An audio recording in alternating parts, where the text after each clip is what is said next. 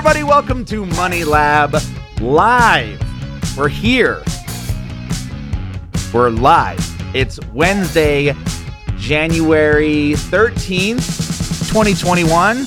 My guest today is Corbett Barr. Welcome to the show, Corbett. God, this is so professional. I love it. I could hear the music. Everything is just. You heard everything. You're at the top of your game right now, Matt. I am.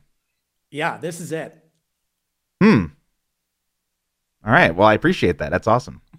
I mean, this is it's not me. I mean, I'm just doing what the tools that were given to me, the things Mm. that I can do with them, you know? Yeah, but I feel like so few people actually, there's all kinds of people doing this, I'm sure, on other platforms. It's just, I'm not privy to it. So it, it feels good. It feels good to be part of it.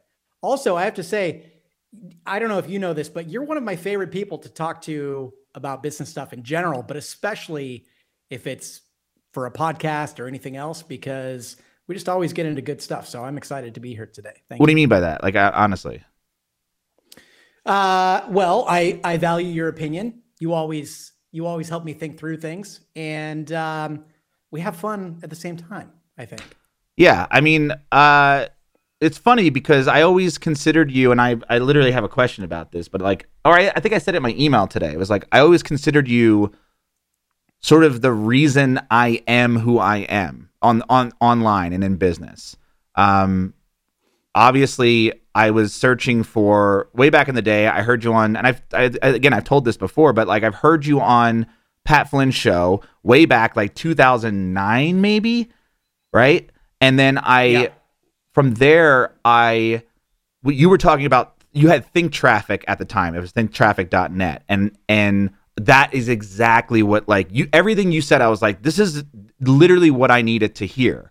And from there i was like okay this is like you just had it. And then you came out and then you changed think traffic to fizzle and then it was and then you it was like 200 and something dollars. It was like pretty expensive in the beginning. And i was like and I, at the time i wasn't uh, able to afford that and then you were like it's a monthly membership now and i was like and it was like a dollar and i was like i have nothing to lose at this point. and then i've like literally been in it ever since so i again like i i, I say this every time but thank you Well, I mean, you made it easy.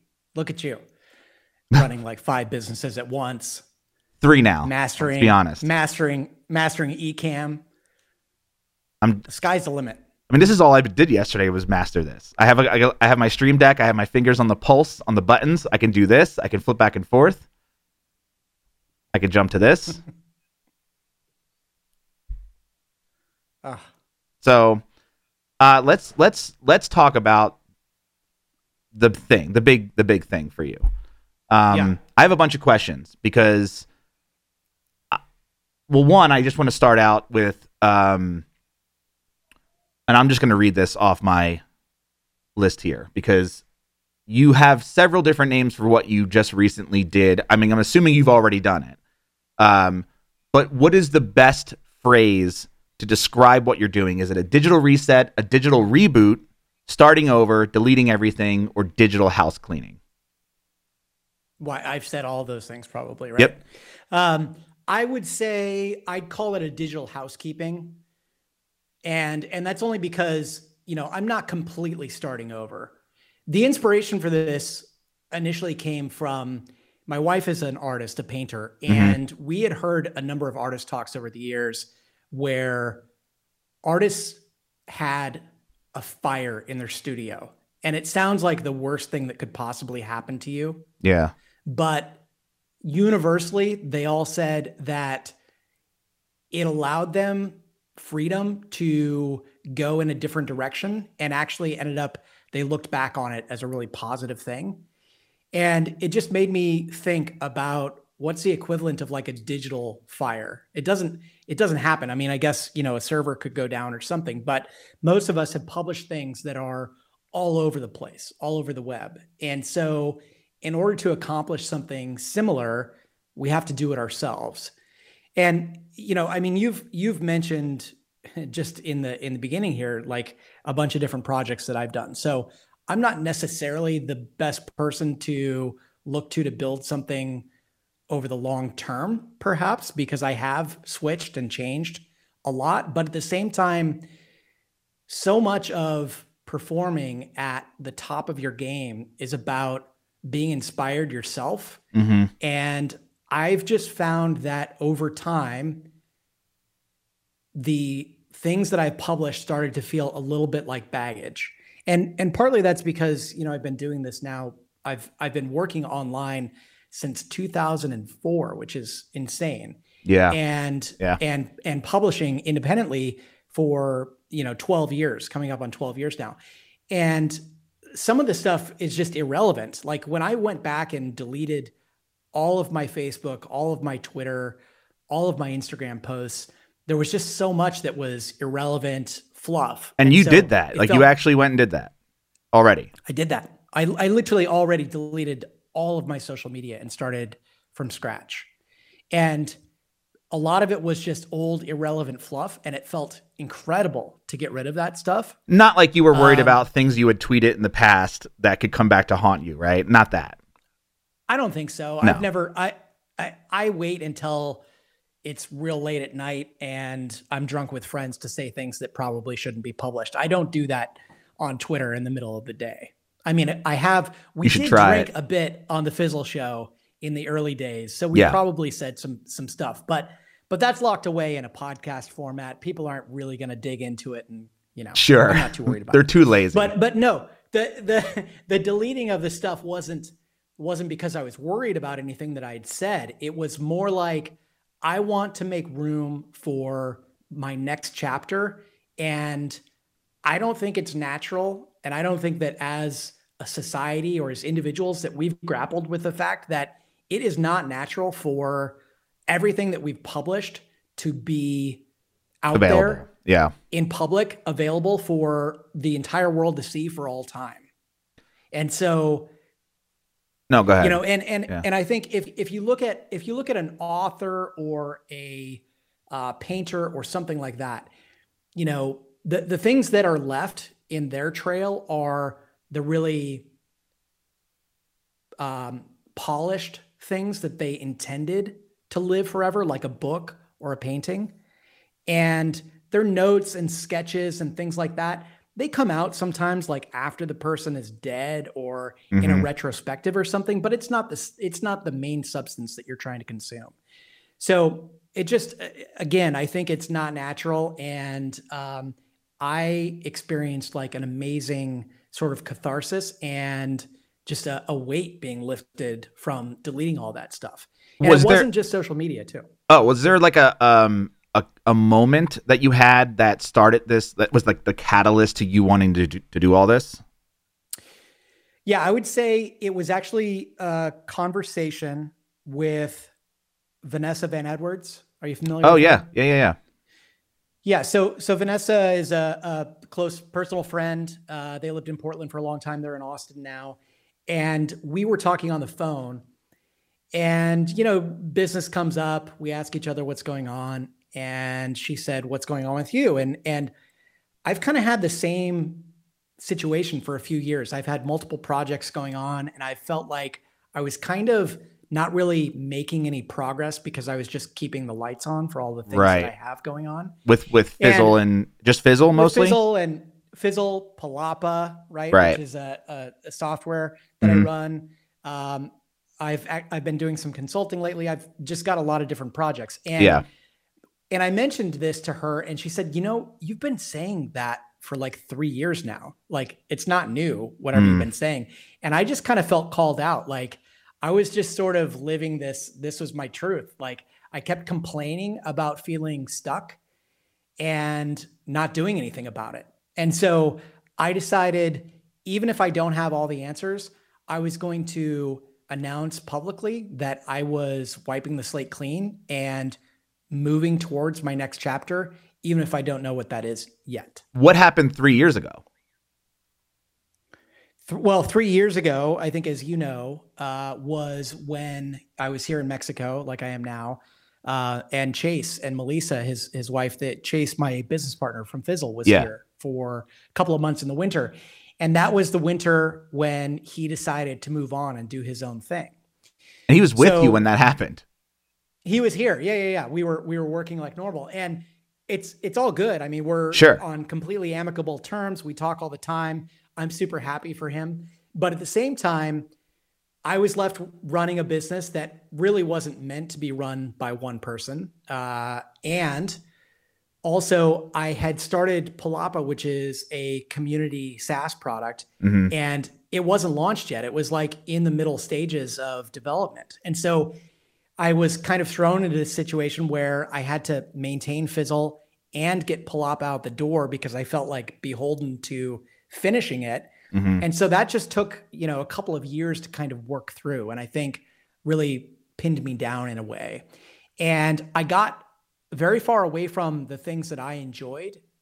I sort of forgot how much I enjoyed writing, connecting with people through ideas Right. and and publishing and just got really into the operations the funnels the servicing the customer support all that kind of stuff and uh, not so much the front facing stuff. So Interesting. it just felt it just felt time to to kind of uh, reconnect with those roots and in order to do so i felt like i have to get certain things off of my plate. And I, i'm not done with that by any means. I mean this is this is i think i'm three months into it now and there's a lot more that's going to come off of my plate so what like what exactly did you end up so far deleting?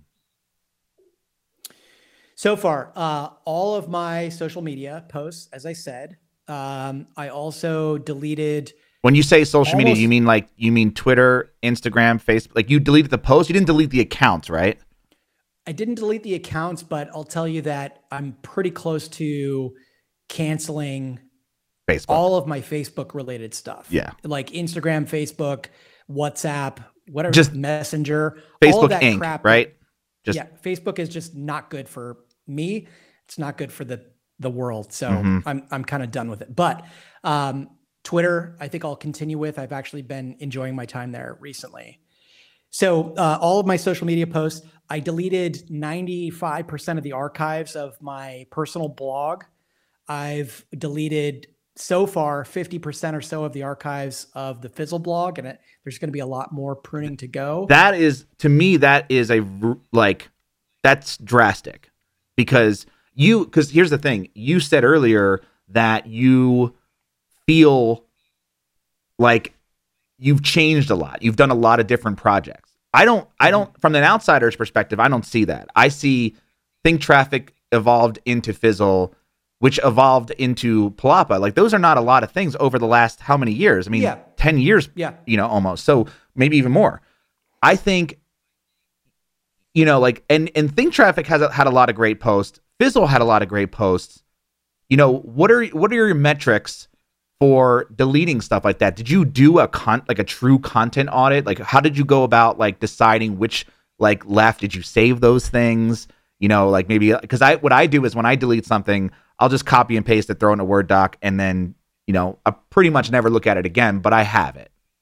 Yeah, totally. And and you know, look, I, I realize I I have this privilege of being able to do this because I have income coming in. You know, Fizzle Right. is Pays the bills. solid. It's been around for eight years. It pays the bills, and I'm not going to. Um, there's a lot of good inside of Fizzle and the in the community, and um, my intent is to continue running that for the foreseeable future. But I think that there is a lot of things that we do as entrepreneurs that we assume that we need to. And also, once we start doing something, a lot of times it's really hard to stop, or we just kind of get into the habit of keeping things going and we don't evaluate where we're spending our time, where we're spending our energy, where we're getting positive feedback and reinforcement from, and the things that we're doing that really just kind of feel like chores and that are probably not um, a good return on our investment. Yeah. And so, you know, in this in this effort to remove a bunch of stuff, it's like I'm not seeing any revenue impacts because I'm not I'm not going to I'm not going to throw out the the really core important stuff. And That's that's getting look at- traffic and, and all that stuff. it's getting traffic and and also you know bringing in in money.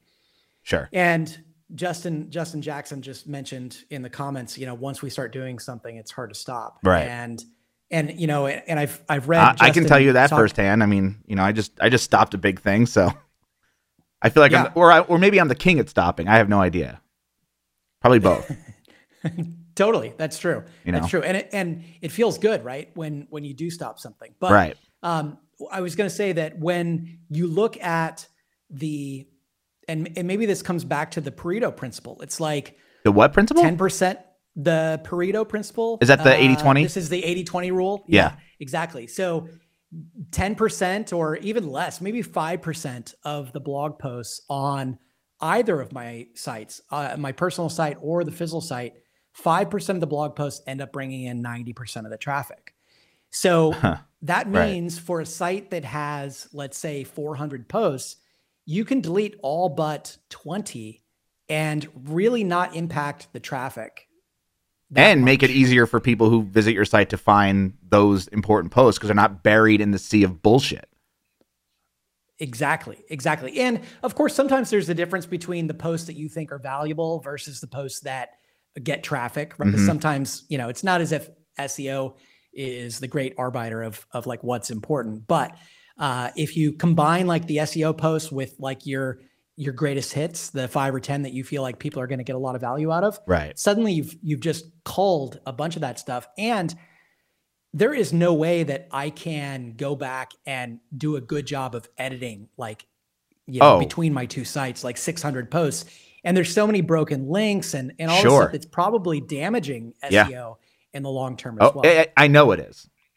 I can tell you it is. you know I- it is. Yeah. yeah you know i mean that's that's exactly how i treat swim university and all my other sites with swim university i mean since since michelle stopped writing uh for oh, back in august like we've actually gone down in posts like we're not we're never like increasing the amount of posts like when i like we've kind of been hovering at around 200 but even today i was like looking at my spreadsheet and going like there's two posts that i can see right now that could literally that like I went into analytics, I noticed they're not getting any traffic, but they make a lot of sense to to consolidate into two other posts. And so I'm like, I'm to go and do that because why like why would they just sit there and live in this like as a as another link that your eyes have to scroll through to skip before you can find the the post that's actually good. right. Yeah, it's You know? it's the old like signal versus noise ratio. Right. Um, I have a question. I want you to ex- well, maybe it's not a question. I'm I'm going to tell you a statement that you said back to yourself, Oh great. and I want you to describe that. Um, you said we should all be consuming and producing it, meaning content, more intentionally in a way that serves us as to po- as opposed to us serving it. What do you mean by that? Well, I, I just wrote a, a big article today about what's wrong with social media, and social media has its own goals, right? They want us to spend as much time as possible on these sites hmm so that we can see more ads, essentially. And when you commit to a platform, Instagram, Facebook, whatever, as a creator, not necessarily just as a passive consumer, but as someone who's creating, you know, you've got, if you're going to be spending time on these platforms, you want to be growing, to be connecting with new people, you want to be getting likes. And there's all this emotional stuff wrapped up in it as well, right? They're they're playing those platforms are playing with our psychology and they understand that if we put something out there, we need our friends, the followers, whoever, to be clicking on something to tell us that to validate us, to make us feel good, that that people agree with us, that they like us, that we're part of the in group. And we start just feeding that beast for the sake of feeding that beast because we we want that dopamine hit, we want to feel good, all that kind of stuff. And Yeah, I, you- I think well, it, and for a business owner, you want traffic, right? You want you want to sell something, you want Right. whatever, right? And and I do believe there's a difference, right? There's a difference between r- being on Facebook as a business and being on Facebook as a person. Because I clearly see a lot of people out there who use Facebook for ads to sell their thing, even though they themselves, like you and I, absolutely hate Facebook. You know, for all the for all the same reasons yes, it's such it, to me it's so different but i i agree with like and i've i've been doing this for a long time where I don't do social media for business. It doesn't make any sense to me as a business owner. Everything Yeah. that I want to put out into the world needs to live and be evergreen for me. So if I'm just going to constantly, in your words, feed the beast, right? Constantly feed this thing where every, where like I constantly, my brain never stops. I have to constantly think about the new thing that I'm going to post out there, right? The new whatever. I got to make a video, but that video is going to go onto Facebook. A handful of people are going to see it, and then they'll never fucking see it again. And to me, as a person who creates things, it's like that's like, hey, here's my book. Pass it out to everybody. Did you read it? Now give it all back. I'm going to throw it in this fire. Maybe that's Totally. the wrong metaphor, but you know what I mean. Yeah. Yeah, and and and honestly, Matt, I mean, you've been really good about this. When you, I I don't remember which site it was, but I remember you saying that this was either Brew Cabin or or Mhm. maybe the Roasty Coffee or something. But you were saying that you really don't blog. You don't think of what you do as blogging. You think of it as writing articles. But what is And- blogging?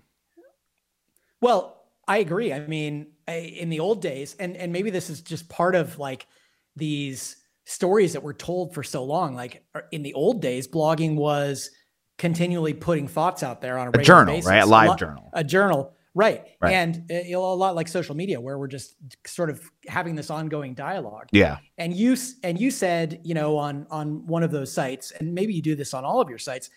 The purpose of publishing that content was to create, you know, individual articles that would live forever, that people can find that are useful, and so on. And as you know, as I look through our blogs on on Fizzle and and my personal blog, it's just clear that there was so much that we were, we were throwing against the wall to see what stuck. Mm. And of course, some things do stick, but that partly is just due to the way, the haphazard way in which I've always approached SEO. You know, I, I I've always talked about just writing things that people care about, and naturally SEO will happen, right? You will end up with some articles that rank really well, Sure. and I never knew which ones those would be. And some some articles would would end up with you know millions of views over the years, and a bunch of other ones wouldn't wouldn't do anything. And so um, I, I think being intentional about why we're publishing content just makes so much sense. When you mention people advertising on Facebook, I think that's probably a much better use of your time as a business owner to just run ads on Facebook and and don't participate at all. Honestly, right? Yeah. I, mean, I don't know that many people that get a lot from participating on Facebook, other than disinformation and. and well, it depends on who you follow too. Like I like I said earlier uh, when we were tweeting, it was like I, I have a very healthy relationship with social media because you know if you look at my Instagram, for example, which I don't really engage, I don't really post pictures because I don't personally like taking pictures, especially of myself. Um, Yeah. I rather just put myself out in the internet via video for all to see flaws and everything. Um, Yeah. so if you look at my brew cabin or or my or my personal Instagram, it's just pictures of beer, like the, constantly, because that's what I like.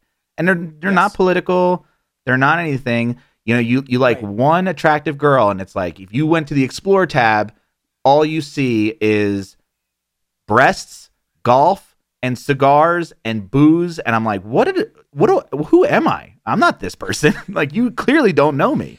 Um, That's what the algorithm thinks. That's who the algorithm thinks you are. they think I'm a man, That's like a traditional Yeah. man. yeah. I'm not. You know, and and thinking about Instagram, it wasn't that long ago that taking a picture of yourself was this incredibly vain act, right? and and and for a lot of people, they they've grown up in an era when a selfie is just a thing, but a selfie and they do it with celebrities old. too. Like I don't get that part. Like why? Yeah, right. Leave them alone. But to take a picture of yourself, to point a camera at yourself. Well, it used to be something that we've harder, right? only- it used to be like you had to you didn't know if you were in frame because it was like this big like you had to like roll the the thing and then you had to take True. it. So it was hard to do. Now it's like now the fucking camera flips around for you. exactly and and you know i understand filming a video of yourself because you're trying to deliver a message Mhm. but what message are you trying to deliver when it's just a photo of yourself right it's this, You're telling a story. maybe yeah you're you're you're trying to make people jealous of of how beautiful good looking you are and you know where you are what you're doing all that. how good your stuff. beers There's look this, all that stuff yeah how good your beers look all that kind of mm-hmm. stuff um but you know when i i looked at my own instagram feed it it's like at some point i just gave in and was doing what everybody else was doing taking sure. pictures of myself in front of a beach and then wondering what what the hell am I doing and what is this all about? And so um, I and and you know you mentioned today on my article that you're not prone to feeling all those emotions about people liking or not liking your stuff or caring what you say or whatever. But I, I happen to be a little bit more finely tuned to that. And so you know, posting things on Instagram, especially for some reason, it's one thing if someone likes or doesn't like my thoughts, but it's another thing for some reason when I post a photo or a video of myself and people either like or don't like or comment or don't comment on those things.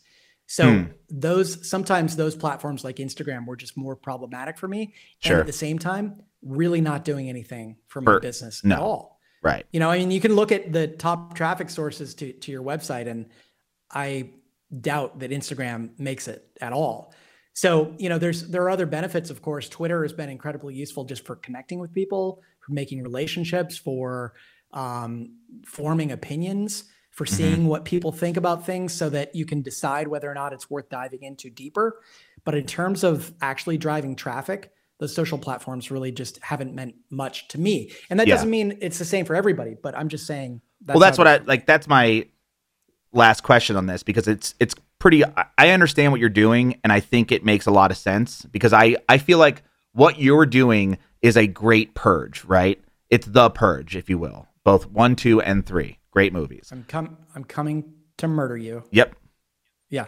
One day, one day a year. Yeah. So you're you're doing this like massive purge on for all all of the things that you've helped produce throughout what 10 15 years I feel like I'm, you know, like I understand what that's like because I do it every year, you know, and have been for a long time. Like when I, back in the day, when I was running Swim University, I had like 500, 600 posts.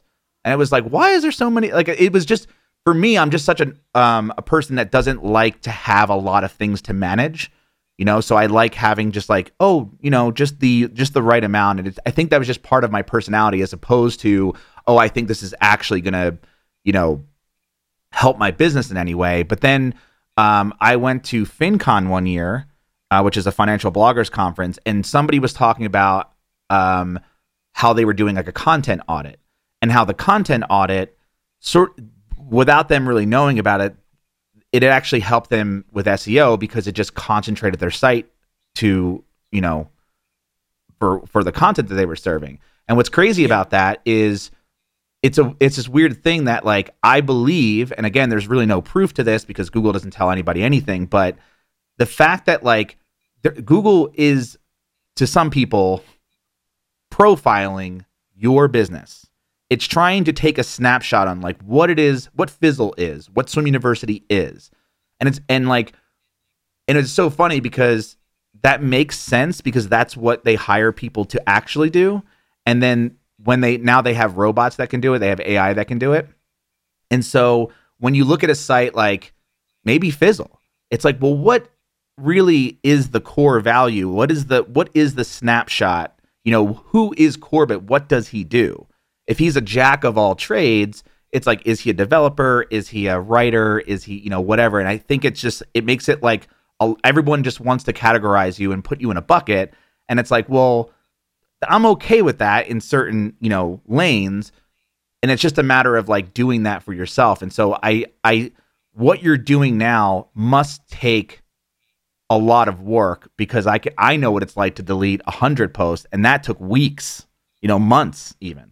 Yeah, yeah, and that's why that's why this is like a process. I mean, I I first I wrote that post saying I'm starting over, coming up on three months ago, and yeah. I'd say I'm I'm like halfway through it, and and there's a lot of decisions to be made, uh, and you know I think uh, I'm I'm ready to make those decisions and tell everybody you know officially what's going on, and then and then move forward. But it's it's been a the lightening of the load and deleting the stuff is is just part of my process right now to Mhm. allow me the room to think about what I want to do next. Do you? So you don't really know what that is yet. Uh, I no, but I do know that there there's more that's going to be like cut and trimmed. And um, for example, you know, the Fizzle Show. It's been Mm. 380 episodes, and um, I think it's time to let it exist as a, a package on its own. You know, you can you can go and dig through the archives and so on. Sure. But I think if I'm going to be producing things, podcasts, and so on in the future, it's going to be um, under a different brand. Although, Oh, different you brand. know, you, not not not necessarily a different brand, but a different. It won't be the Fizzle Show. Let's put it that way. Um, and yeah, because so- I I wanted to ask how this is all sort of affecting Fizzle and Palapa and the community at Fizzle. Is is this is what you're doing gonna like drastically impact that, or are you still trying to like keep it all together in some way? Well, not not in the not in the near term in terms of fizzle. You know, when again, when you're doing all this cutting and you're lucky enough, like I am, to have revenue streams. Obviously, those are the things that I'm going to be really careful about. Uh, in- Hmm. okay, so you're not doing anything to kind of like to. to jeopardize that in any way. It's not like a drastic right- like I'm I'm deleting all the things and getting rid of everything, right? No. Okay. No, not, Okay. not not right now. And Okay.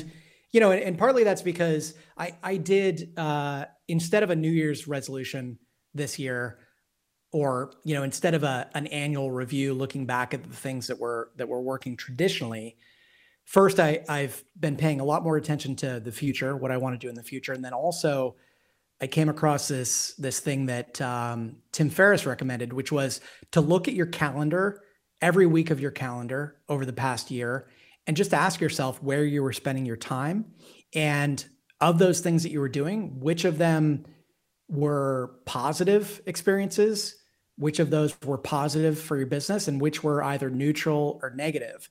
And as I look at all of those things, you know, having a, a coaching call with a bunch of people inside of Fizzle, that's a very positive experience Hmm. for me. I really enjoy getting on live with people and finding out what they're working on and trying to help them like make progress. Like one on one. uh, no, not necessarily one on one. Oh, Group. okay. One on one is is tougher for me um, for some reason. So anyway, looking at all of that stuff, it's clear that there's a lot of things that I really enjoy about Fizzle. So I don't know what uh, Fizzle is going to be one of the last things that I touch, and I don't know what the future is for it. But I do know that I that there's there are a tremendous number of people that show up every week that get a ton of value out of it, Mhm. and so I'm I'm not going to mess with that for now. Okay. So I kind of want to go into that. I think we kind of covered this digital reset. I am 100% in support of it. You know, I know you don't need my validation, but uh, I feel like this is going to be, it's so much easier. I know not to have like a lot of things. Like I just left Lasso. I don't do Listen Money Matters anymore. I don't do the Money Lab podcast anymore, although this is replacing it. I'm trying to, for me, double down on the things that really do bring me joy or that or that are fun to do. I mean, this is actually fun to do now. So and and to like work on videos and the things that I know that I'm good at, but I've always avoided because I never thought, you know, they would actually help my business in any way. But they really do. Like if you, you know, when you put together something that is important, when you think it's important at least, you know, you try and put a lot of effort effort towards, you know, making either uh, it could be a podcast, I guess. I don't I don't I don't value a clip of audio unless it's a song the same way, even though it's produced for some reason. That's just me.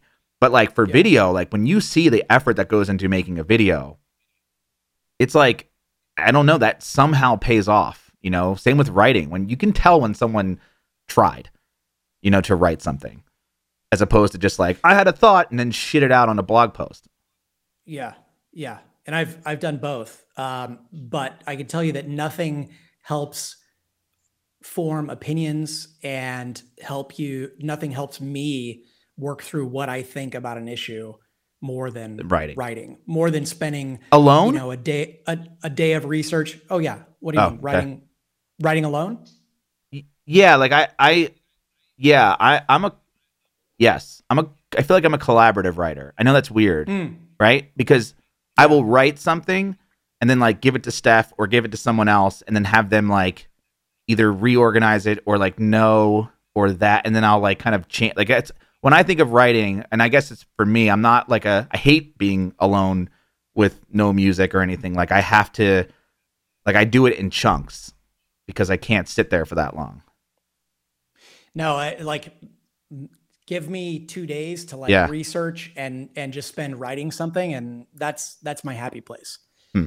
And you know, I kind of deprived myself of that for a long time. So, um, so yeah, I, you know, I I think uh, recognizing what your recognizing where you derive pleasure and where your business derives value in terms of your activities is is something we all need to pay a lot more attention to Mhm. and then the same thing can be said of individual pieces of content or you know different platforms like you mentioned podcasting uh, i think a lot of people got into podcasting because it was a really um, popular thing to do. It was a do cool thing for a do. while Yeah, it was, it was cool. a cool thing to do and and I'll and I'll tell you that you know And it's easy. of fizzle it is it can be easy especially if you're interviewing people Yeah. it can be easy Um, This is so easy. but but growing an audience for a podcast is a really really hard Yeah. thing to do and Yeah. with fizzle we uh you know we have 300 and you know 80 episodes or something Mhm. and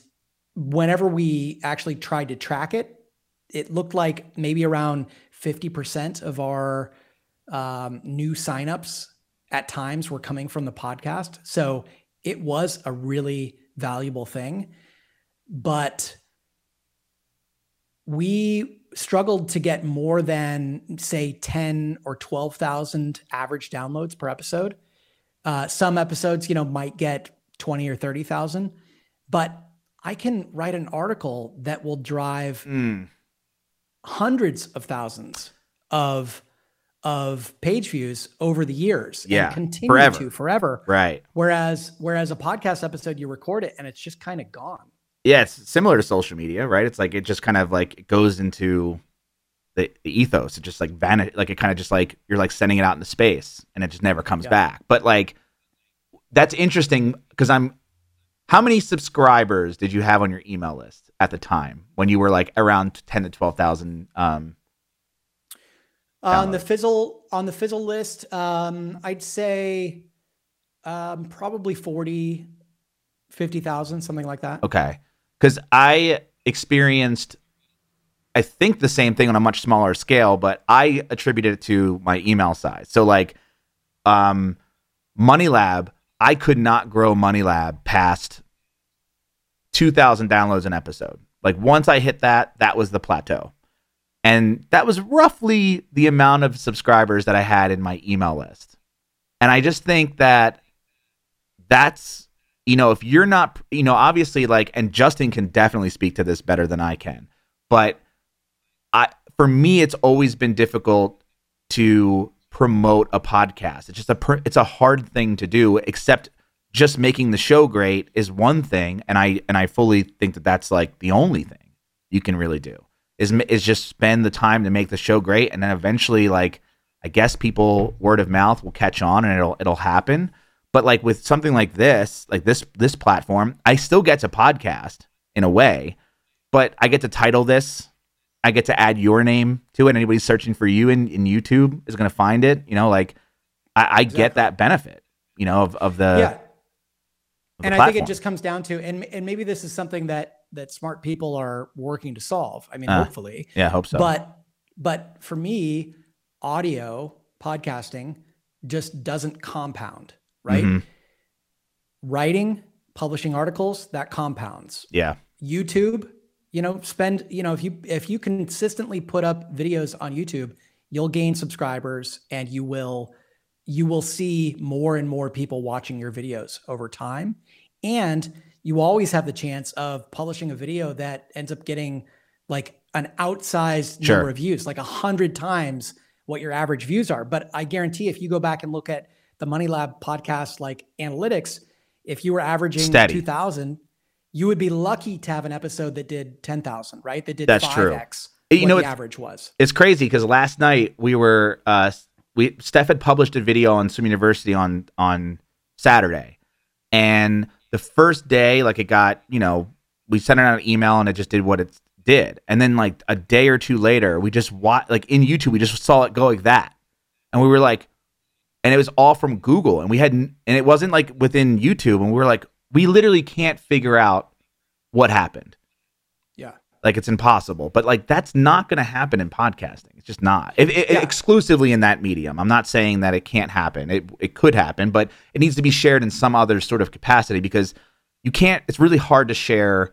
You know, I don't want to go too far on this, but it's hard to share like you know a, a, an episode, and plus then you know you're letting somebody commit to like an hour to sit down and listen to it and get the you know you know that's what like headliner and those things are trying to do where you can take these snippets.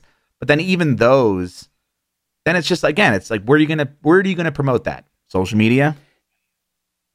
And then it's gone. Now, uh, just a little counterpoint here, so that people don't think that like we're that podcasting is dead or that no we're, i no i'm doing it right now. I'm shitting this is it. This is it. We're, we're we're we're doing it right now in a way, and I will say that of the things that I've done over the past ten years, the Fizzle Show is absolutely one of the like top three most impactful things I've done. And as Justin points out, if you get someone to listen to an episode for a half hour or an hour, yeah they are so in tune with you, with who you are, with what you're saying. And if they listen repeatedly week after week, I mean, those are your real true fans. And a single page view for an article is worth far, far less. So, yeah um, you know, there there are there are different purposes, and I and I think about this a lot when I write an article. I think often about the difference between writing for SEO versus writing for engagement. Sometimes I write an article purely for engagement. I want Mhm. people to read this thing, and I don't care necessarily if it um, becomes popular in the search engines. I want to change someone's thinking about something so that they recognize me as an important voice to listen to. i mean And yeah that was my lifestyle business post for sure yeah, exactly, exactly. And that and that's one of those things, Matt, that that like you know I read and um, that you texted me i think the- yeah, exactly. because i got a lot of That's a- those like people like who know me personally you know texted me and said something Yeah. And so podcasting, I think, is one of the um, most engaging things for the people that actually listen. yeah the that you can trust factor that you can build there is incredible Yeah. And so if podcasting, if you were able to solve that SEO piece for Mhm. a podcast or that discoverability, then it would be an amazing medium. And and you know, maybe the, maybe some people have ideas for that. We tried a long time to create an article out of a podcast episode. We would, Yep. you know, outline everything like very intentionally, record the podcast, and then take that, generate an article, embed the podcast in it. And in some cases, we were actually able to get a decent amount of SEO. Um, however, if I look, you know, at the Fizzle archives, I think there were only two out of 20, two podcast episodes that had been turned into articles out of the top 20 posts in terms of driving traffic. So it was still difficult. And, and maybe that's just because of the topics or or luck of the draw. Right. But you know, I, I think um, obviously, you know, people are doing more to to get podcasts out on social media, like, you know, turning them into things that are consumable on other platforms. But Mhm. again, those those are ephemeral. They just kind of fly by in your feed and maybe you check it out, maybe you don't. They're not long-term searchable like a YouTube video is or like a blog post or a- an article on your website can be. Yeah. Um, can you explain this? The complete strip down of Yeah. Fizzle and your and your personal site. Is this part of was it was this part of your digital reboot? Yes. Yes. Why did Yeah, you why did you choose this? I'm curious because I I love it personally. I think it's like yeah. So, couple of things. I mean, one is for me, the digital baggage isn't just content; it's also design. And, yeah, because you got to keep up with that CSS. There's like all these different things that happen. I mean, this Yes. is it. So, so behind the scenes on that website and and my own website, it's clean as a whistle right Mhm. now. Uh, I'm using Tailwind CSS, which is like my new favorite technical invention of the past couple of years. Yeah, Uh, the the I ripped out all of the autoresponder sequences, like everything. I just stripped it down to bare metal, almost like I'm going to rebuild, you know, a car or something. Yeah.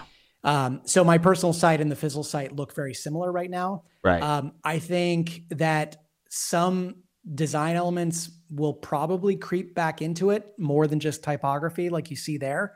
But at the same time, like I'm seeing these things have the same level of impact that they would have if I put a bunch of fancy design around it, maybe more in some ways because people actually get to focus on yeah. on that. At the bottom of my own personal site, I've got a little link that that says that um, my site is um, intentionally minimal and intentionally minimal. If you click on that, uh, there's a, a, bit of a shout out to Justin there actually oh. um, because of his oh yeah his words post page. yeah oh yeah but just just also my my thoughts on on uh, why my site is is so minimal. And you know what's so interesting too is like you're probably going to win in SEO because it's lightning fast. It is so fast. It's and like, it's like people uh, are reading mostly on mobile anyway, so it's like that's where it looks the best. Yeah, yeah, and and right now I think both scores for Lighthouse, Google's Page Speed Analyzer, Yep. are like in the 90s for mobile and desktop, and and I love that. And if I add anything to it, I'm going to make sure that it stays that way because that that experience of having a site load like that just feels so good. It's great. Yeah. Um, can we talk about running a community? yeah, because I'm I, this is a selfish ask now. And before we do, um, we're gonna do a Q and A section at the end of the show. So if you have your questions for Corbett or for me about whether it's digitally starting over, running a community, or whatever else that you think we could answer, uh, please t- say them in the chat, and then we'll do a Q and A at the end. And I, it doesn't matter when you when you answer the when you ask the question, I'll go back through and pick some good ones. So, um, yeah, I have a selfish ask about running a community because I'm starting Money Lab Pro. I don't know if you've heard. Uh, what do you think of that idea? Uh, what do you think of that, just in general? Like, I, am I making a mistake? Because no one is no one has fought back at me. Um, usually, like I'll usually have Andrew's voice, you know, or he, literally him saying like, "It's a bad idea. I wouldn't do it," Yeah. but I haven't heard it yet. Okay, and and just for me and for people listening to this, give me the the two sentence summary of what what do I get for being a Money Lab Pro? You get all of my courses and my WordPress theme. So you get Carbonate, you get SEO for bloggers, all that stuff. And you get an online community where I will be there, like-minded people, peers. I've already had people who like you and I both know who are who are going to join. Um to dis- to share ideas, to get feedback on our things, to actually build something.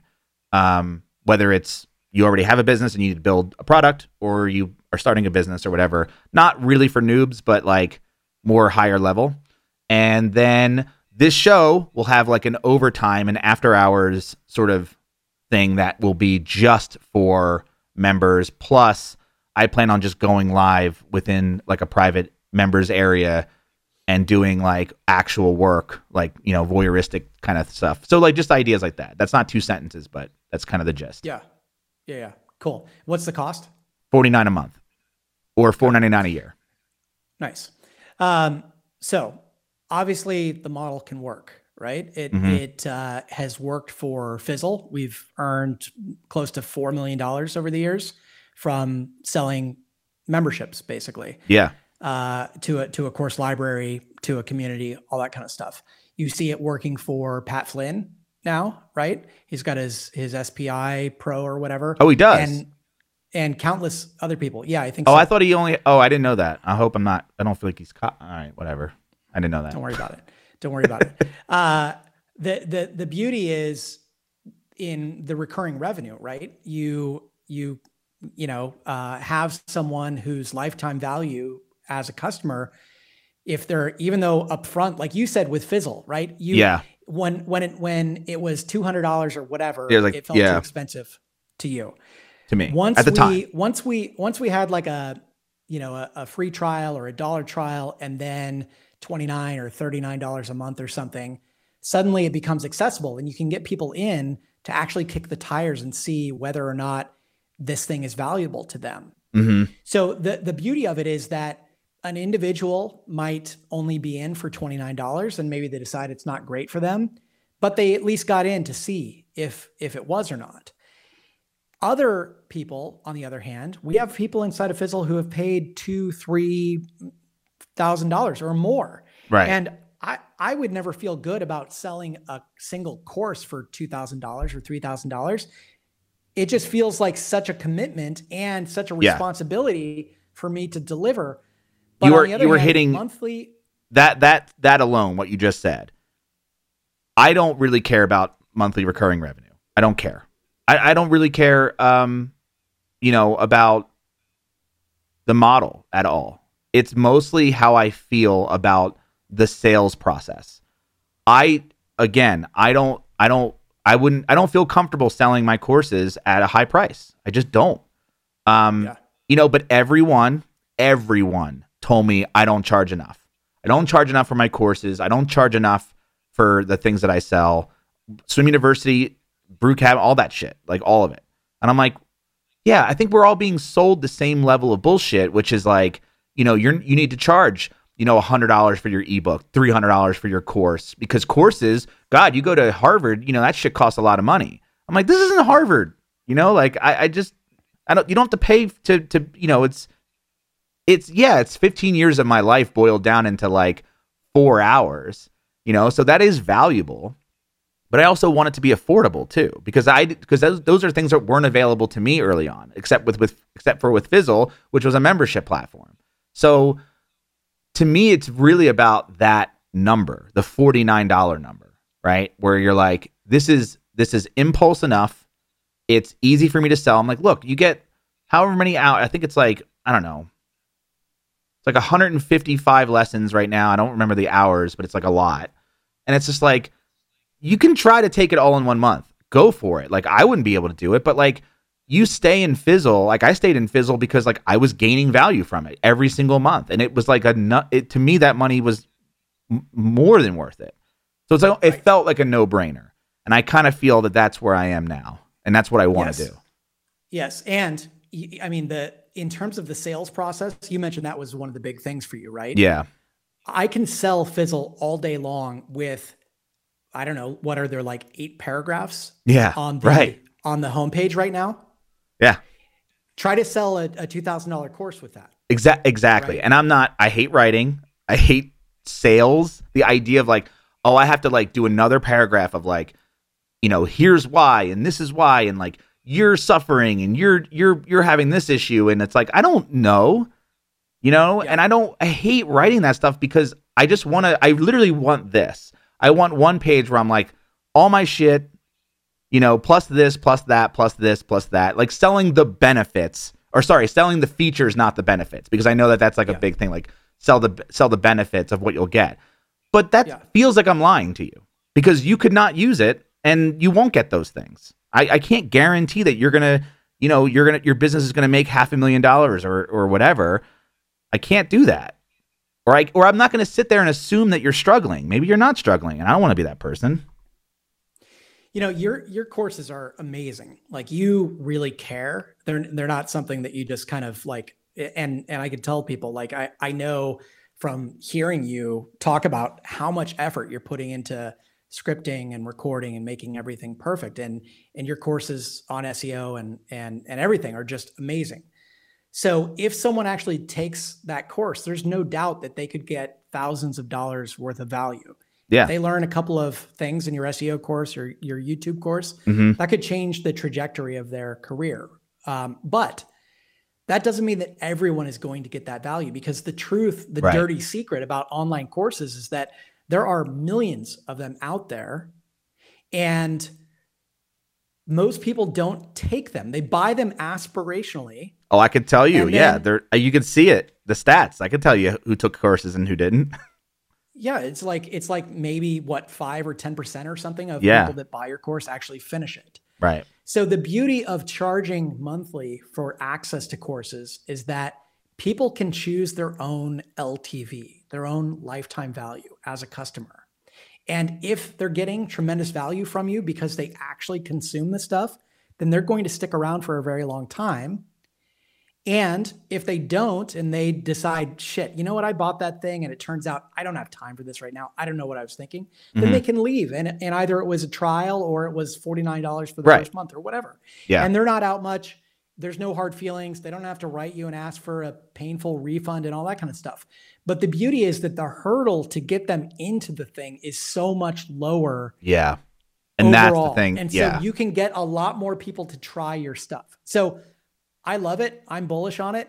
I Cool. don't necessarily Still. think it's the still. Good. Yeah, absolutely. Good. Yeah, subscriptions, hundred percent. I, I I love them. Now, managing a community, keeping it interesting, not getting burned out on it, all that kind of stuff. There, there's a lot behind the scenes that's not just about the model and about the sales process. All right, I I need to get into this because I have uh let me let me ask one question that I wrote down. What are some things I should expect that most new community starters don't think about or no one tells them to expect? To me, it's a little bit like trying to start a campfire with wet wood in like a shitty environment. You you have to once the thing gets going, you'll be fine, but getting it going in the beginning is going to require a lot of attention, a lot of care and attention on your part. Now, of course, it depends on how many people are in there. Mm-hmm. I've seen a lot of community members think, oh, you know, I, I'm I'm going to launch this thing, and and realistically, let's say, you know, you get hundred people to buy your thing, but after you get hundred people to buy your thing, only half of them ever check into the community. Only half of those ever come back a second time, and so it gets whittled down. The number smaller and smaller, and trying to have a vibrant conversation with an online community requires people participating, and Yeah. so the owner, the community, the community owner, a lot of times is going to have to spend a lot more time feeding and caring for it than they mm-hmm. anticipated. And when people think that a community is just going to be a set it and forget it kind of thing, I'll pop in once in a while and check on people. Yep. That's not how it works. So it's going to be a lot of effort in your in, in the beginning for most people. Okay, because I I expect I fully expect that, and I'm kind of looking forward to that part.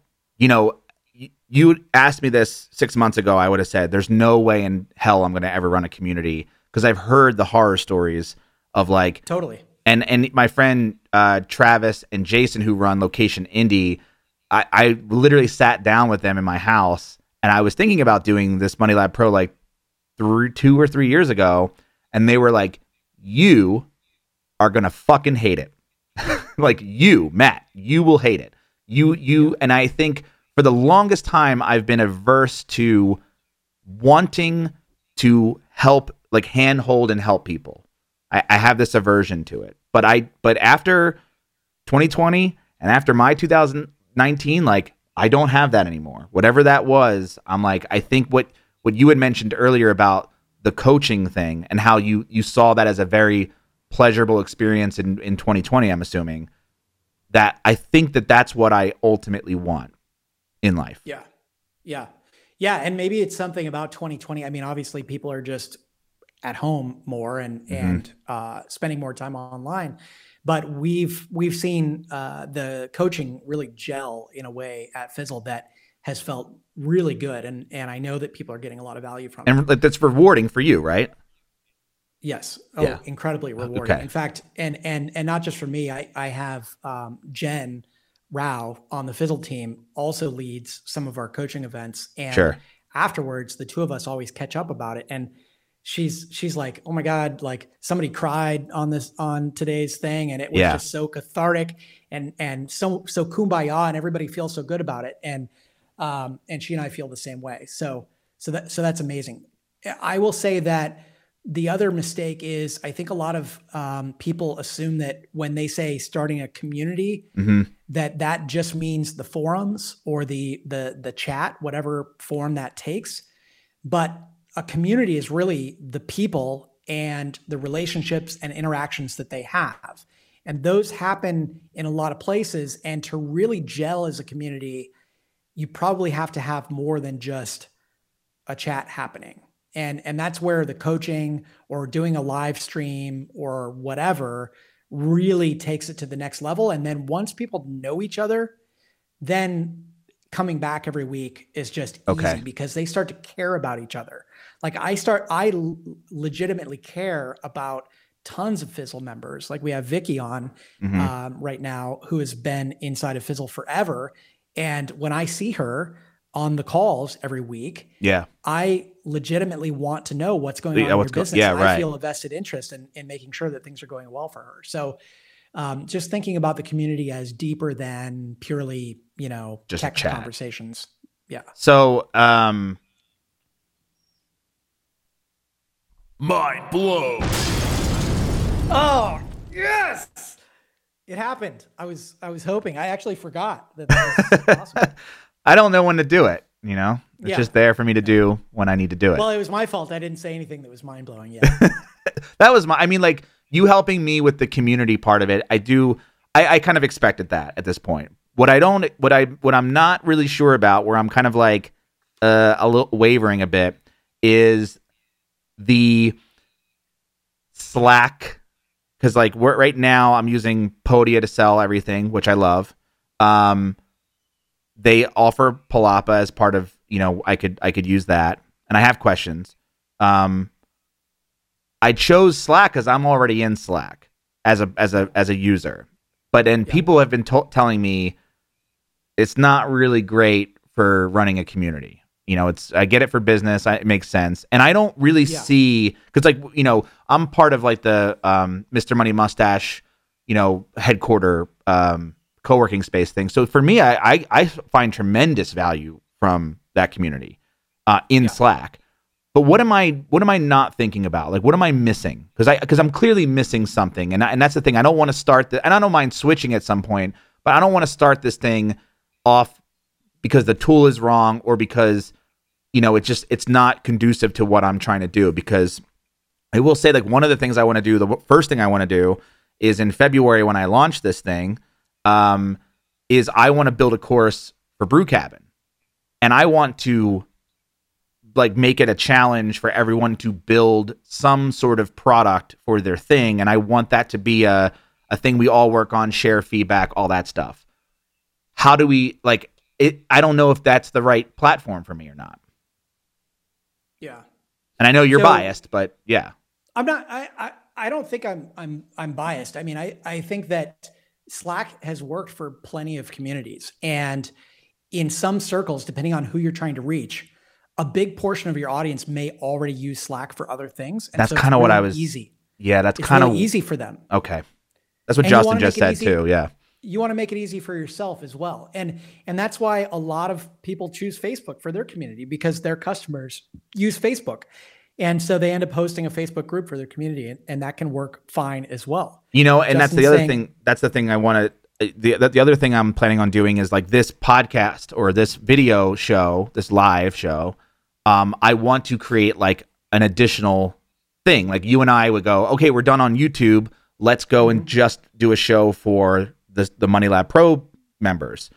And the only place I can really do that is Facebook because then at, that way I mean, I can publish it in other places, but if you want to join live and get the feedback from the audience, like it's really YouTube or Facebook, unfortunately. Which, and again, I am people are already there. As much as I personally don't use it, it does make the most sense for me.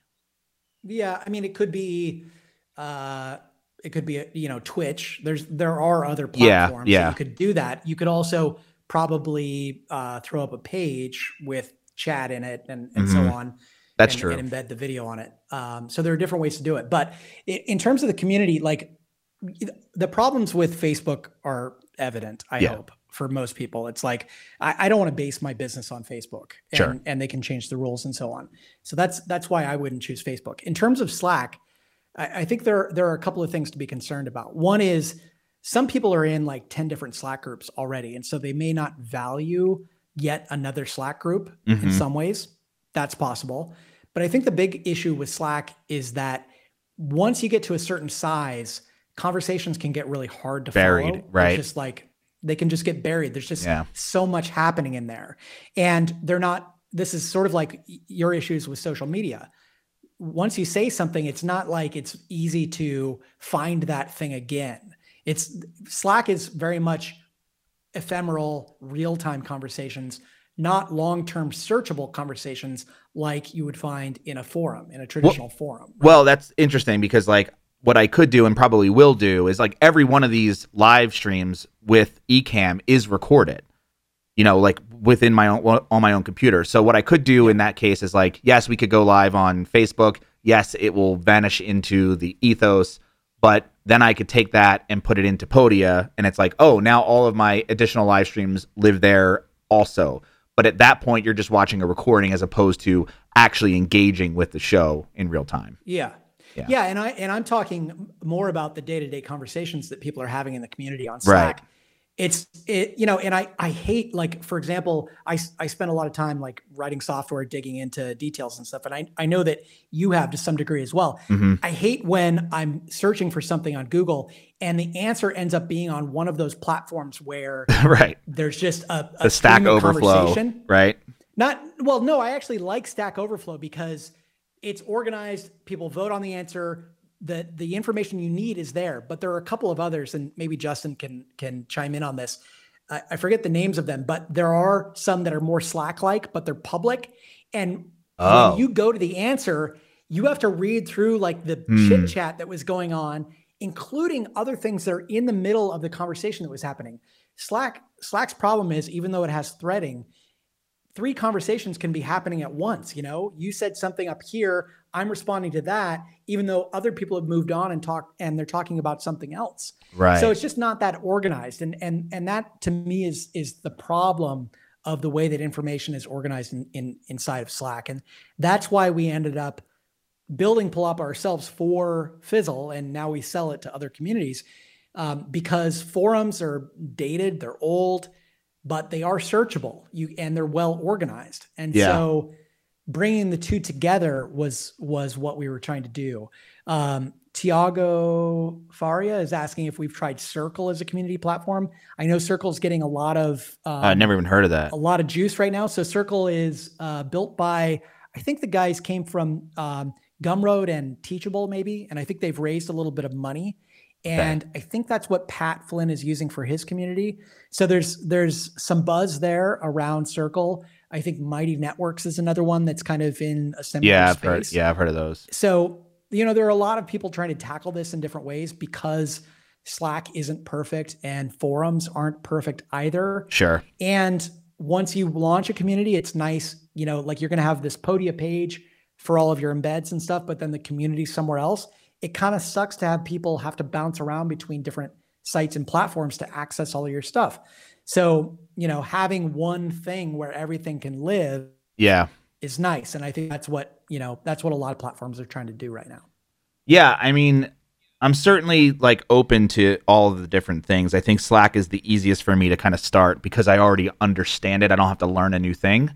Um, but it's Yeah. very. I mean, I, I would love to have a problem where it becomes difficult to actually manage a community because of the limitations of Slack, and then I can move it Sure. somewhere else. But um, well you moving moving a community is like a a very ginger infrequent kind of thing and if you're going to want to do it you might want to do it early before people get you know people end up with strong opinions about the Mhm. software that you're using especially if it's something that's already in their workflow.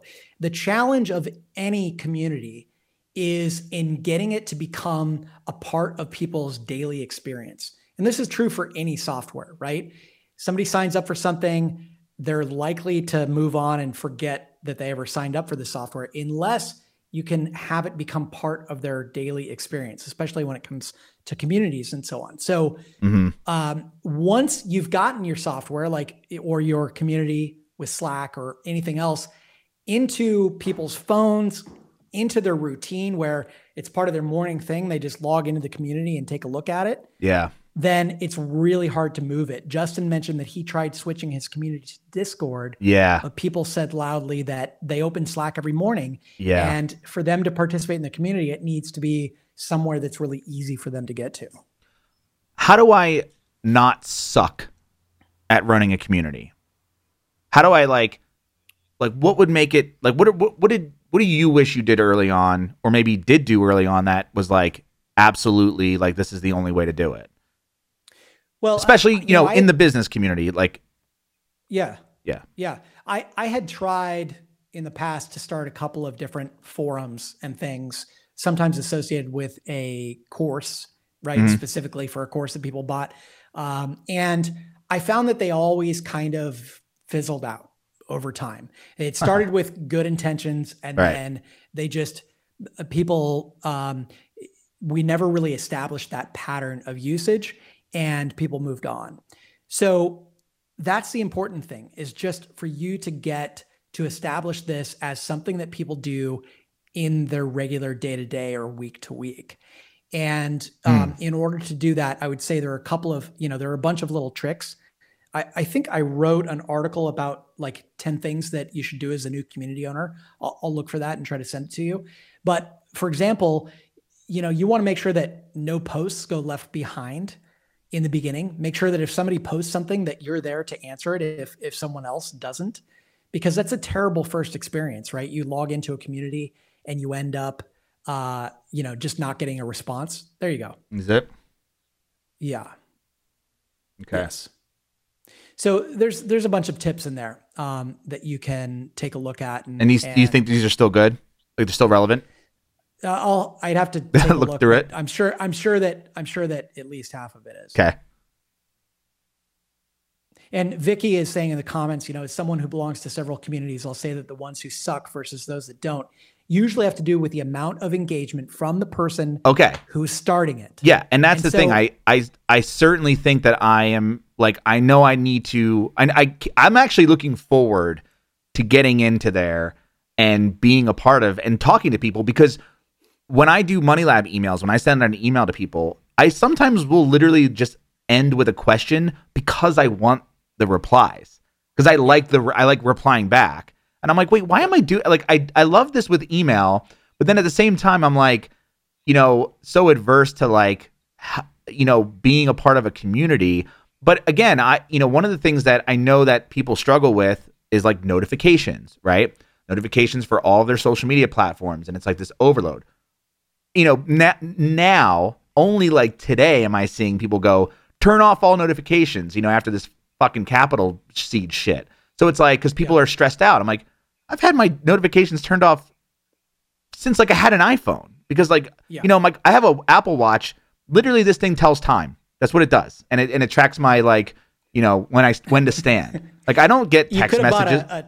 could have bought a Timex for twenty five dollars. Could have got could have got a could have got a Casio, but I I you Yeah. know I just I don't I don't have that same relationship, especially with Slack. Because Slack too, I remember when I first started using it, I'm like, this is too much. Like I it, I can't keep up with this.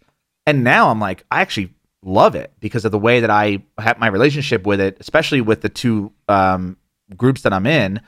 Like I get a lot of value and I get like instant stuff with it, which is awesome. So like I yeah, if I will I mean that's good to know and and you know kind of validated my original thought because I I know that like I, the the thing I kind of like actively avoided thinking and realizing is is people don't care about me. Right? They don't like what who am I? You know, it's like isn't it everybody else together doing a thing? It's like no, they really just want access to me, right? They would they wouldn't sign up otherwise.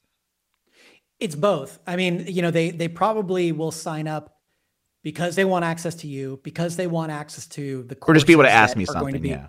a, a tremendous value. But in order for them to stick around, they're going to have to get more from it than just you because there's not enough of you to go around. No, at and I point, I right? just want people to work, and I want to I want to be I want to be in a place where I can I like working, you know, co-working. I like yeah. uh showing my work, even the little tiny things I did, like even that little thing that I did. Mind blown. I showed that yesterday on Twitter because I was like, oh, I spent like you know two hours making this thing, and you know for just that moment alone, and I just like showing that off, and I just like Totally. to see the feedback or just like be you know like oh cool, I'm I'm proud of this thing that I did and and whatever. So The the trick with notifications, you know, yes, I agree. Like you should turn them off, uh, and y- you know, choose where you're spending your time as opposed to just being like pulled into stuff. As a community owner, the issue is when people first sign up, you know, they might pop into your community, post a question, or answer something, or maybe somebody asks them a question, and then they move on and they completely forget. And if they don't get some kind of notification telling them that there's an answer for them in there, Right. that someone asked them a question, then they may never come back again. They may come back like a month later and go, "Oh my god, I can't believe this was sitting here. I wish I had known Yeah. somebody was waiting for an answer from me." So, uh, you know, whether it's emails or or what, and and this is where you can be a really smart community manager owner. You can email people and say, "Hey, you know, there's a there's a question in here that I think you would be really good to answer. Would you mind taking a second to answer this person's question?" Mhm. Or so and so wanted to hear from you and you didn't respond, so I thought I'd send you this Right. it doesn't have to be the built-in notifications you could do this yourself and and as vicky is pointing out the participation in the community doesn't necessarily have to come from matt it could come from people that are on matt's team and that can work really well that Yeah. worked really well at fizzle for a long time And you know, my plan is not to have a team. My plan is to have ambassadors. yeah You know, like I don't. right You know, I I don't. uh, Well, who knows? That could change. Like I I, I just I know I can't. I'm not going to be able to run everything alone forever.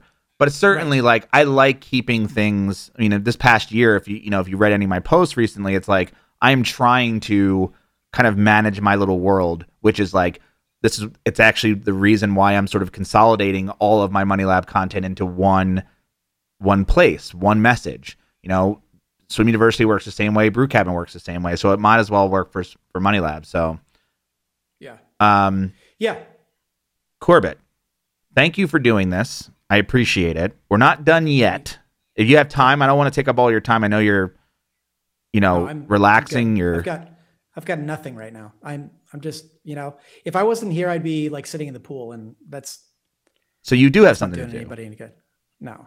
I'm kidding. Well, I, I would I would rather be nowhere besides Okay. right here. I appreciate that. And same. So we are going to do some Q and A. Um, I'm going to go back through. I know people asked questions, and I, I think there was one very early on. Um, of course, I got this. Uh oh. Uh oh. And there we You're go. to there we go. There we go. Uh, which platform will you use for your community? Slack.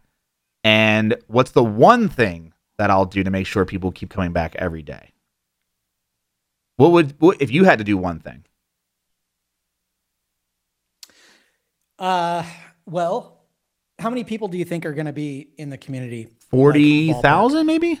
No, I don't. It's probably. I, 40,000? I, you know, if I get a hundred, I'm lucky. I, I, I'm. My goal is a hundred. You know, in the Yeah. first year.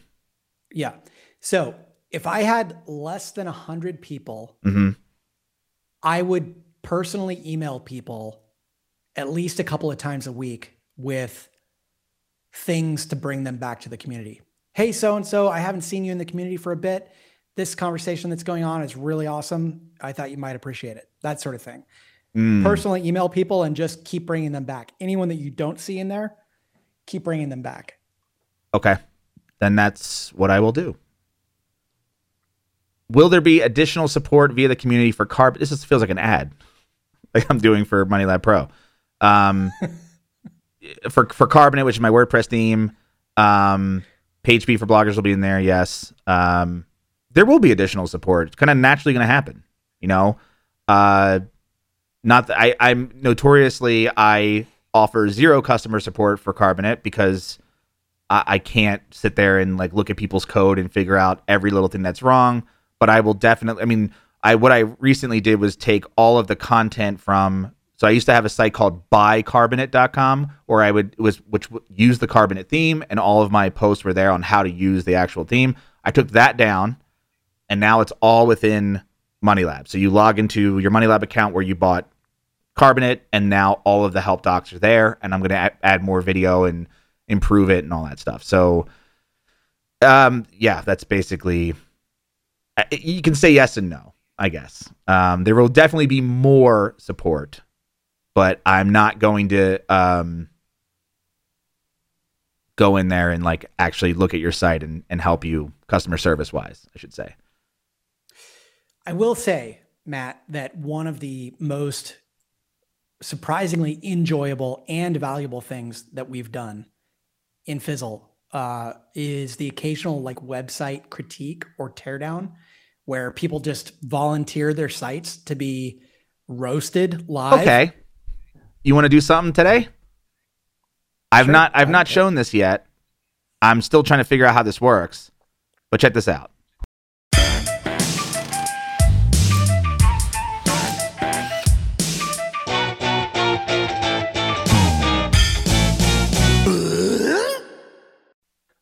So we're going to critique Fizzle.com Uh, together, even though it says mealprepify.com because that's what I'm working on right now. love it. Meal Prepify. That's So what? What? that's That was so- it. that well because I didn't have anything prepared, but like that's yeah, yeah, yeah. so the idea is uh, within the community that is going to be and something that I'll do in the live show occasionally. Yes, that is that that whole live setup that you just saw is the idea that we're going to critique websites and help them improve page speed, SEO, sales copy, design elements, all that stuff. Because I feel like that's the thing I'm actually good at. Yes. You know? Yes. That's that's that's part of the sweet spot, the core value. Also, uh, people in a community like that, a lot of them are launching new projects or they've been working on a project for a while and they're not getting any feedback, right? They you can't tell if someone likes your website, doesn't like your website. You just can't tell why is no one signing up for my email list? Why is no one buying my thing? And so if you, Matt, can give them a critique, at Mhm. least they have something to go on. They have someone else's opinion. It's like when you're um, building software, sometimes you pay for uh, testing. Basically, people, you just have like random strangers log into your website. They record them talking Yeah. about oh yeah, I've, I've used you that know, before. Yeah, exactly. So it's the same kind of thing. You you're providing that to your members, and and that Oh, I could do that all day. nice. all day. Uh, does Money Lab equal blogging? Is that what Money Lab is? Do you know? I, yeah, kinda. I think he's asking. I think he's asking in in the context of when we were talking about Yeah, writing articles that last forever versus like just thoughts here and there. And Mhm. and Money Lab is a series. You know, like you write updates. Here's what I'm up to. yeah. But it's, So that- it's that but those posts. My the goal of those is like, yes, I am blogging, but I'm not sharing my thoughts. Like I'm not sharing like, um, I think the world would be better if we all did this. I I'm Mhm. I'm mostly just documenting my progress into a, a, a particular project. And instead of creating individual blog posts, I'm updating one post so that at the end of it, you know, which I'm which I constantly edit, by the way. Uh, Yeah. Now you have a post that lives forever that actually can be useful to somebody. Like you can see the entire process of me build, uh, you know, creating a course in seven days, and every and how I did it in real time, and then now it lives forever as like a blueprint on literally how to do something like that. So it's it's kind of both, I would say, and that was the And I- idea uh, behind it the whole time. And again, you know, I and I, I think there are different sites that need different things. You you could easily like at at Swim University, it's like maybe like most people probably don't care to engage with you or know who the hell's behind the site. They just want answers and they want to move on. Yeah, in other cases like with money lab you really need to engage people right Mhm. and that's again where i think content has two big purposes for me one is to be this long-term thing that draws new people in the second is just to engage people and make connections with them to really Yeah. like deliver value and sometimes that needs to be a little bit more conversational a little bit more real time real time. you know I well, I actually did it on Brew Cabin recently when I was building my brewery. I was do, I did a Money Lab style post where I updated the post and sent out emails to the list saying like, "Hey, I just did, you know, I just added this. You just we just added the drywall. We just uh, installed this, you know, hood for the for for Yeah. steam, you know, of, evaporation. So like, and then I would send those emails out, and now it ranks for how to build a home brewery because it's like a six thousand word like ridiculous documentation on everything that I did, all the money that I spent, all the decisions that I made into it. So it's like it's kind of everything. Um, I like that. That it's really kind of the the Austin Kleon show your work Yeah. approach, right? mhm. And then Well, that's the whole. that that's Money being- Lab, hundred percent. Like that's that was literally one of the inspirations for it. Was I need I wanted a place to show my work that wasn't social media, where my work, where the homework didn't just disappear. Like it could live forever, and people could see the mistakes and see all that. Yeah. So, um, how did your community respond to the strip down of the Fizzle design? Um, I would say with slight curiosity and no more.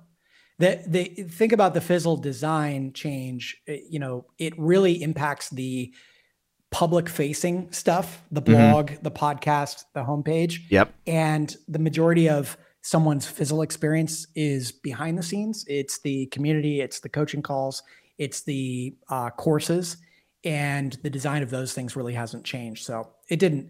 It didn't. So for the uh, people inside, it wasn't really that. It didn't matter that much. A few people were curious, but that's about it. And like you, you know, if you're if you're in Fizzle and you're listening to the podcast, like you don't see the podcast pages change, right? Besides, unless you went to go look at like show notes. Yeah, exactly.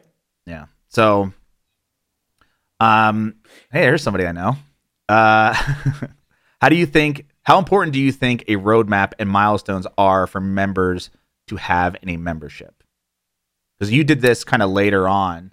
Uh, yeah, I mean, like, yeah. You were you were in Fizzle when we made that transition. when you made right? this. Yeah, I was. Yeah. Uh, it, it it ended up being incredibly important. I would say Really? now looking back, like one of the core values of Fizzle is the structured roadmap that people can follow. And it's something that we resisted for several years just because I didn't feel like it was really um, possible for us necessarily to construct a roadmap for how to build a business that would remain relevant over time. But we finally buckled down and did it. And Mhm. the roadmap hasn't have it hasn't had to change that much because we really just focused on the foundations. So um, in terms of Money Lab, you know, it depends on why people are signing up, right? For Fizzle, people had signed up because they literally wanted to go from wherever they were to eventually earning a living from Yeah. You know producing things online and so it was a, a journey that people were signing up for and they wanted more guidance than just here's you know two dozen courses for you to take Yeah. So um, I was originally going to launch the Money Lab Pro membership on January 20th. Um, after last week, I am pushing that back for several reasons, but one of the main reasons is because uh, I wanted. I, I've I've heard this loud and clear. Like when you look at the, my courses, which one do I take first? You know, if I'm getting in there, like how does this one relate to this one? Because if you take the page speed course, like and you didn't you take the SEO one second, it's kind of out of order.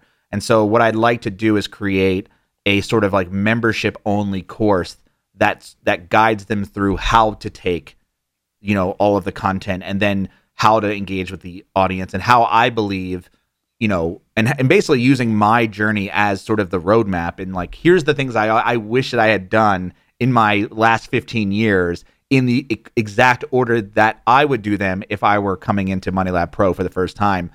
And also developing an area where I would say if you already have stuff because I know I have a lot of friends who are planning on joining who already who are like you and me we, they already do what we do. So it's like well how do you get value from Money Lab if you are not just starting out. And a lot of the courses that I make are not really for beginners. They're for people who just want to be uh just want to like take that skill set of either SEO or making their website faster or YouTube or uh like monetization anything like that to another level or or to make it easier for them. So I, that's one of the things that I you know and even Nathaniel talking to him because you know he lives here I'm friends with him. And so like we we've talked about that and that's what I that's what I ultimately want to do I am not going to build what you guys built which was like you know a walkable through roadmap because I'm using Podia, but I figured if I made a course that sort of like quickly outlined, you know, different paths you can take, I think that would that would make sense. yeah and you're going to want some sort of an intro course for people to take anyway, Right. to kind of understand like what what The whole deal. doing. Yeah. yeah so so you're saying nathaniel was a plant today. He you, You know- paid him to show up. I didn't I didn't plan him, he planned it himself. But yes, he uh no, but we talked about this uh over the weekend, you know, so cuz he cuz he runs uh, a membership site as well. And so like it was he had a lot uh, to offer me as far as like, you know, having challenges for people to do, having, you know, giving them reasons to come back, you know, making sure that they have like a guided path through your thing because otherwise like, you know, if you just call it the Netflix for online business, it's like, well, you know, where do you start? Yeah. And I mean those those exist to some degree already in um, like Udemy and Creative Live and other Right. places that have thousands and thousands of courses and you know you and I aren't going to compete with that. No. Um, so I think that's it. That's all the questions that we got from the community. Thank you everybody for doing that. Um, Corbett, is there anything that you want to plug while you're here? I know we talked about Palapa, but is there anything specifically that you want to plug?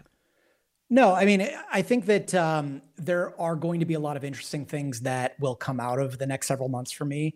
And uh, if uh, you want to follow along, just head over to my website, sign up for the newsletter, and I'll send you maybe an email or two a month uh, whenever anything like really important happens.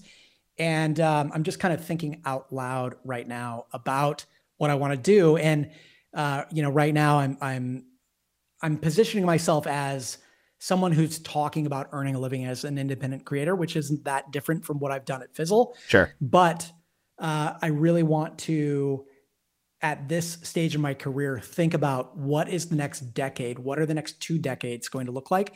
And also, honestly, when we got started, uh, things were a lot different than they are right now. And the the the the zeitgeist right now is very much around creators being able to earn a living, whether it's being a streamer or somebody who has a paid newsletter or somebody that creates online courses. This is really becoming much more mainstream right now. And uh, I just think that there are going to be millions of people earning a living in this way over the coming decade or so. What why when you say like 20, 30 years from now, what do you envision? Well, I'm also thinking about how I'm personally going to stay relevant and engaged as a 50, 60 year old because um, I, I foresee myself as being someone who works till the day I die. You I love watching documentaries about like old couples in New York who are like 90 years old and they still like answer the phones because he's a lawyer and she's an accountant or Right. whatever, like that sort of thing. Um, and my wife is very much in the same boat because she's a painter. So partly it's it's thinking long term, um, just because I, I want to make sure that I can stay relevant. I have not even thought that far in the future. I just thought I want to retire soon. And what does that look like? But you just said you don't want to retire. oh no, I will always work. But I want to financially retire, if that makes Yeah, yeah, sense. of course. Um and also like I got I got my things. I have a fucking brewery in my house. I got to make I got to start making beer. You know, I got things I got a pond to fix today. I got things to do. Yeah. I Um, wish we had had some beer on this on this call. I know it's not that kind of show, but It, well, it may be. I'm I'm in uh I'm not in dry January, but I'm definitely in get in shape or at least jumpstart my get in shape, you know, in 2021 thing. So I think for the Ah. first like month, I'm gonna just like not abstain for beer. Trust me, I drank beer this morning. As a matter of fact, I first thing in the morning, 8:30, woke up, went down to the brewery to test to see how carbonated my Kolsch was. So I like you know had some sips. Um, So- I, I'm I'm doing more of a wet January. I So it's like super- you would- a lot of booze. it's boozy, but but I will say, and and Vicky mentioned that I beer shamed her once because Yes. on a on a on a Friday afternoon call, she was I think she was drinking like a Michelob Ultra or something, and uh, Oh, that's for runners, right? at- I had a good laugh at her expense. However, I will say that over the past month since arriving in Mexico, I decided I'm not going to drink any IPA. I mean, you can't really get that kind Yeah. of stuff here No craft. anyway. Yeah. But I I just said screw it, and I've been drinking light beer like Corona Light, which is pretty much flavorless. Yep. But if you squirt enough lime and salt in it, Sure. it actually becomes has a little gose. it, it becomes a gose, and I, you know, I think I've dropped like five or ten pounds in in the past month just because I'm not drinking three 500 calorie IPAs every day. Yeah. I mean, my friend, good. yeah, my friend and I were just talking about, um, so my buddy Alex and I were talking about how we are are looking forward to like we like drinking the light beers now, and even Nathaniel and I, that, that's all that's like our hobby, right? So like we will just, you know, like even this weekend I went over there, like we opened up IPAs, but at a certain point, I'm get to the point where I'm like, I just want like a pils. I want beer flavored beer. I just want something like light. I want something I can drink a lot of and not feel literally drunk as shit, right? Because I'm drinking like a IPA that's seven percent, Yeah. right? Eight Yeah, percent, exactly. uh, or you know, and something that because I like l- consuming liquids. You know, I have to stop myself from drinking all this water because otherwise I'll have to like take a piss in the middle of this live stream. But Yeah. like, it's yeah, I want that feeling of like drinking. No one capped that, but I'm just saying. Um, do you ever drink two two at once? to, to, do I do this? yeah. Screen cap. Ah, no. Uh, yeah. So cool, Uh, dude. I appreciate this as always. Um, I didn't make you my first guest. I usually make you my first guest on all new things that I start. Mm. Uh, I didn't No, want to do I that to you this tear. time. No, I appreciate it. Well, I'm glad you have all the uh, on screen antics. It was fun. Mind blown. All right, three times. So good. Um, so we'll catch up. You'll do this again. You'll be a friend of the show. Yes. Yes, I would. I would love to. In fact, uh, my one of my goals, decisions this year, especially if I'm going to put the Fizzle Show on indefinite hiatus, is going to be to be on other shows, Mm. just to fill that void because I, I need to talk to strangers on the internet. Otherwise, I go crazy. Right. All right. Well, we're gonna end the show, but stick around. Okay. Okay. All right. Cool. That's it. Goodbye.